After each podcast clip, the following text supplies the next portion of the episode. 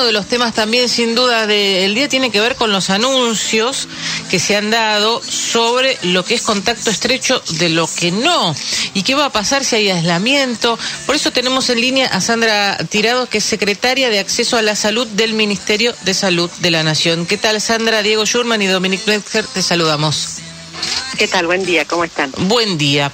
Bueno, vamos, te vamos haciendo preguntas porque muchos de los oyentes también tienen sus, sus dudas cómo se tienen que manejar a partir de ahora con los anuncios que han dado. Esto tiene que ver con una, una sugerencia que, que han dado ustedes a nivel nacional, pero después cada lugar decide qué hace y qué no. Bueno, sí, nosotros lo planteamos ayer en el COFESA con los ministros y las ministras de todo el país.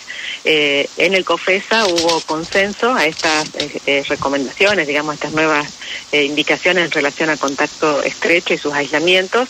Y a partir de ahí, sí, digamos, los ministros en sus provincias tienen que implementar y, y, bueno, por ahí ya en cada una de las jurisdicciones decidir si es a partir de hoy, a partir del lunes, o sea, por ahí esas cosas ya más este, operativas en cada uno de los lugares la, van a decidir las jurisdicciones, ¿no? Lo que se definió ayer entre todos y todos de acuerdo fue la, que los contactos estrechos vacunados eh, no, no hace falta hacer el, aislamiento y bueno hay algunas características puntuales digamos en esta en esta nueva recomendación y después la aplicación de la misma ya cada jurisdicción define bien en qué momento eh, entra en vigencia. Sandra, te lo voy a decir brutalmente como escuché a alguien en la calle, no lo tomes como personal, pero alguien me dice, hay récord de contagios y mandan a trabajar a los que pueden seguir contagiando. Sí, ahí lo que yo le diría es que el contacto estrecho vacunado, o sea, lo que se está por lo, lo, último visto, las últimas publicaciones, es que el riesgo de que contagie es bajo. Entonces, eh, y, a su vez también, digamos, este, tiene eh, muy poco riesgo también de desarrollar la, la, enfermedad y si la hace va a ser en la gran mayoría de las veces una forma leve. Pero nosotros las últimas publicaciones, y digamos, nosotros primero tuvimos una reunión con los expertos eh, antes de ayer, y ayer tuvimos la, la, reunión con COFESA y viendo lo que está publicado y las evidencias que hay en relación a la transmisibilidad de contactos estrechos vacunados, completamente vacunados, es muy baja y por eso se, se, digamos, se produce esto. Aparte nosotros tenemos que entender lo siguiente, ¿no? O sea, nosotros tenemos que pensar que eh, si bien por supuesto el número absoluto de, casos es un número muy grande que, que asusta, tenemos que ver también los otros indicadores, ¿no? Porque nosotros tenemos que decir, bueno, ¿qué está pasando con esta cantidad de personas que se contagian? ¿Cuántas evolucionan bien y cuántas no evolucionan tan bien? Entonces ahí miramos qué es lo que está pasando con las terapias intensivas, con las internaciones. Entonces nosotros vemos, bueno, sí, hay muchos casos, pero la mayoría tiene una evolución eh, leve y no necesita internación. Entonces eso nos habla de que es una, una curva en la cual la severidad de la infección y la, digamos, la, la gravedad es muchísimo menor que en las curvas anteriores. Eso, por supuesto, porque estamos hablando de más del 70% de la población que tiene las vacunas eh, colocadas, que tiene una cobertura de vacunación completa. Entonces, eso modifica la evolución de, la enfermedad, la, evolución de esta ola, y por eso es que son estas decisiones. Claro. Ahora, Sandra, ¿qué pasa, por ejemplo, si eh, esto lo anuncian ayer donde todos están de acuerdo? Yo estoy desde el lunes eh, en mi casa por contacto estrecho me pueden llamar de trabajo y decir, bueno, eh, venite Dominica a trabajar porque ya ahora no es así? Bueno, ahí por eso cada provincia va a publicar y va a decir a partir de cuándo esto se hace efectivo. Si va a ser de esta semana va a ser a partir del lunes, eso ya va a ser de cada jurisdicción que, que publiquen y definan eh, desde cuándo corre la, esta normativa. O nosotros ayer lo que hicimos fue hacer el consenso, que sí se publique en la página el consenso para que sirva, digamos, para toda la como información y para todas las provincias y a partir de ahí ya lo, lo más operativo de cada provincia seguramente se va a estar definiendo en el día de hoy. Eh, Sandra, estamos hablando con Sandra Tirado, es secretaria de Acceso a la Salud del Ministerio de Salud de, la Nación. Recién hacías una descripción, ¿no? Ya el impacto es menor, por supuesto esto tiene que ver con la población que está vacunada, hay menos posibilidad de contagio, etcétera, etcétera. Pregunto, ¿no? Eh, en función de esta descripción, ¿se puede tratar al COVID como una gripe como se está planteando en España por estas horas? Eh, bueno, eso puntualmente ahora eh, a nosotros nos parece que, que no. Nosotros seguimos, eh, digamos, con todas las medidas que tienen que ver de, de cuidado y seguimos con notificando cada uno de los casos en forma personal, nominal, digamos, seguimos teniendo el registro que corresponde a la pandemia desde que se originó. Lo que plantea España es que si se, el virus se eh, continúa comportando de esta manera, eh, pasaría a tener una, digamos, una, una transmisión y una forma de evolución muy similar a la de la gripe y habría que pensar en también eh, tener todas las conductas, digamos, tanto desde la vigilancia epidemiológica como las definiciones de, de, testeo, de laboratorio, de, de aislamientos y demás, como pasa eh, todos los años cuando tenemos gripe, ¿no? Que nosotros hacemos un conteo más por caso, hay un tema de control de los contactos estrechos, sí se vacuna, o sea, eh, eso es lo que se está planteando pero me parece que todavía, y nos parece que todavía tenemos que, ser cautos, sí, tomar estas medidas que estamos tomando y bueno, y esperar a ver cómo, cómo sigue evolucionando eh, esta curva en Argentina y en el resto del mundo.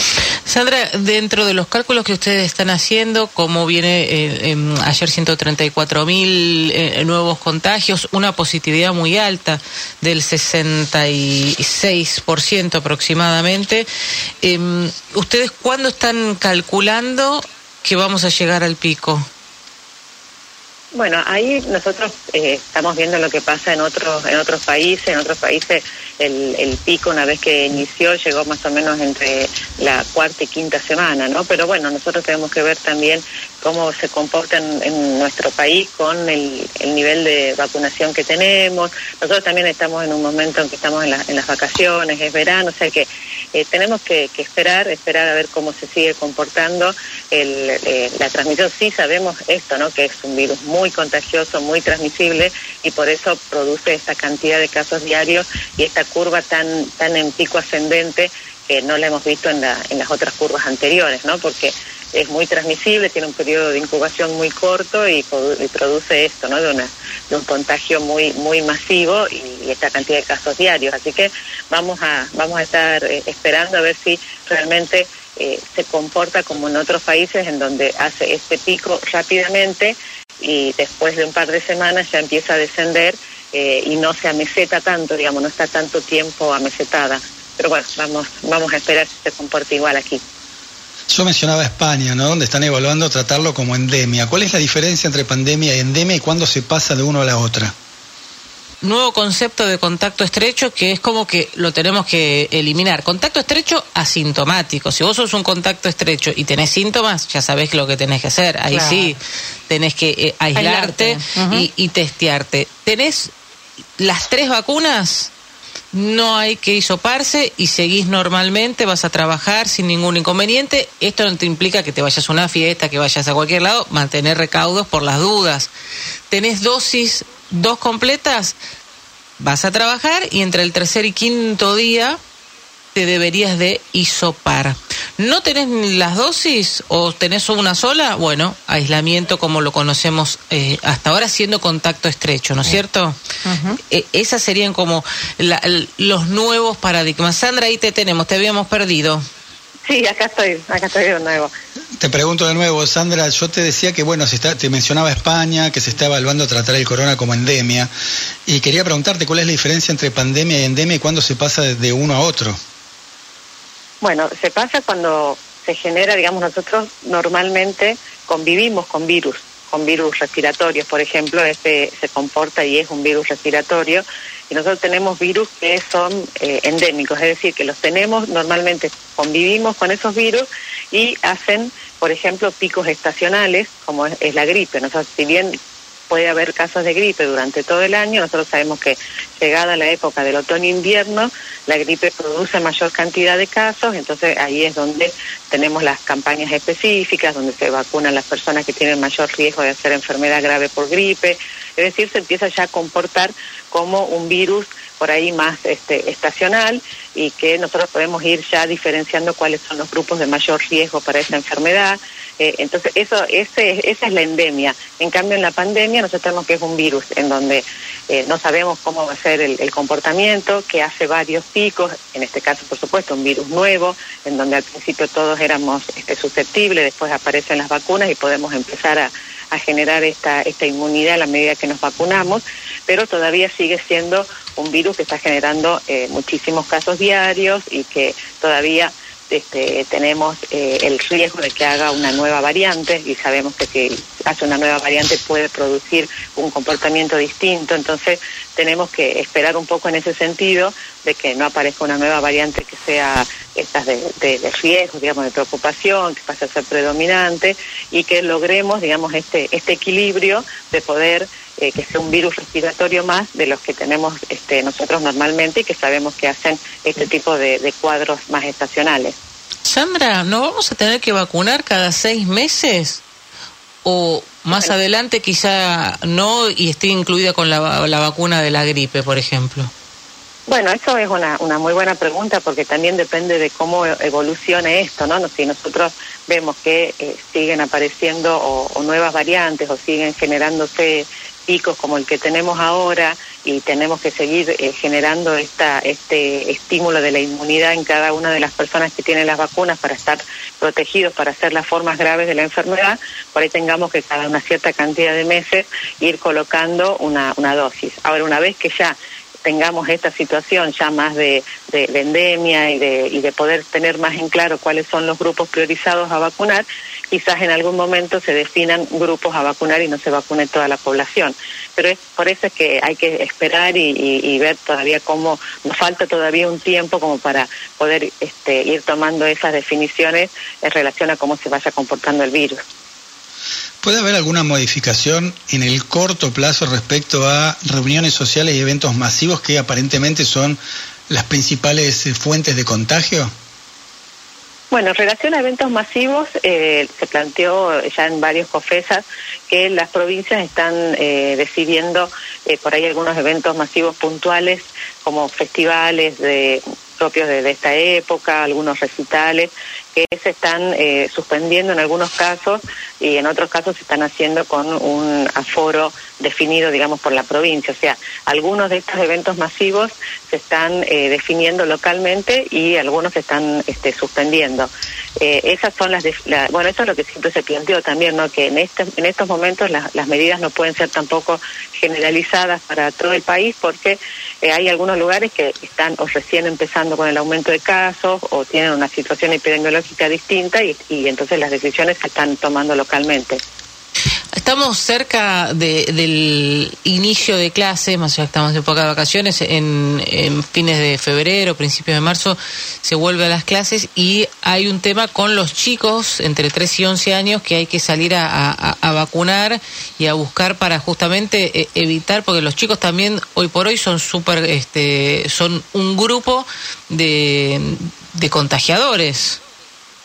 Bueno, sí, lo que pasa es que todos todo susceptible, digamos, toda persona que no, no se vacune eh, tiene mayor riesgo, por supuesto, de, enfermarse y de hacer alguna forma grave, ¿no? Si bien desde un inicio se, se planteó que, lo, que los niños no hacen formas graves, la verdad que en el que sí hemos visto y sobre todo en aquellos que tengan algún tipo de factor de riesgo y está también el riesgo de hacer alguna forma grave. Entonces, ante esta situación y teniendo una, una vacuna que, que es segura, que es totalmente eh, eficiente para, para, lo, para, digamos, para poder generar esta inmunidad, eh, es que se la incorpora al calendario a partir de los tres, o sea, en esta, en este, en lo que hace a COVID, ¿no? En, el, en la, en la campaña de vacunación COVID y se comienza a vacunar a, la, primero a adolescentes y después a los niños. Lo que pasa también es que fue la, el, este fue el último grupo que se incorporó, entonces también por eso viene este, más retrasado en relación a los otros grupos, pero eh, sí, la, idea es que, hagamos, digamos, todas en, conjunto eh, campañas, trabajos, eh, para que podamos durante enero y febrero eh, completar los esquemas en, en los niños y las niñas antes que empiecen las clases. Sandra, gracias eh, por, por tu tiempo, eh, por estar con nosotros esta mañana en Buen Día Continental. Muchísimas gracias a ustedes. Hasta luego.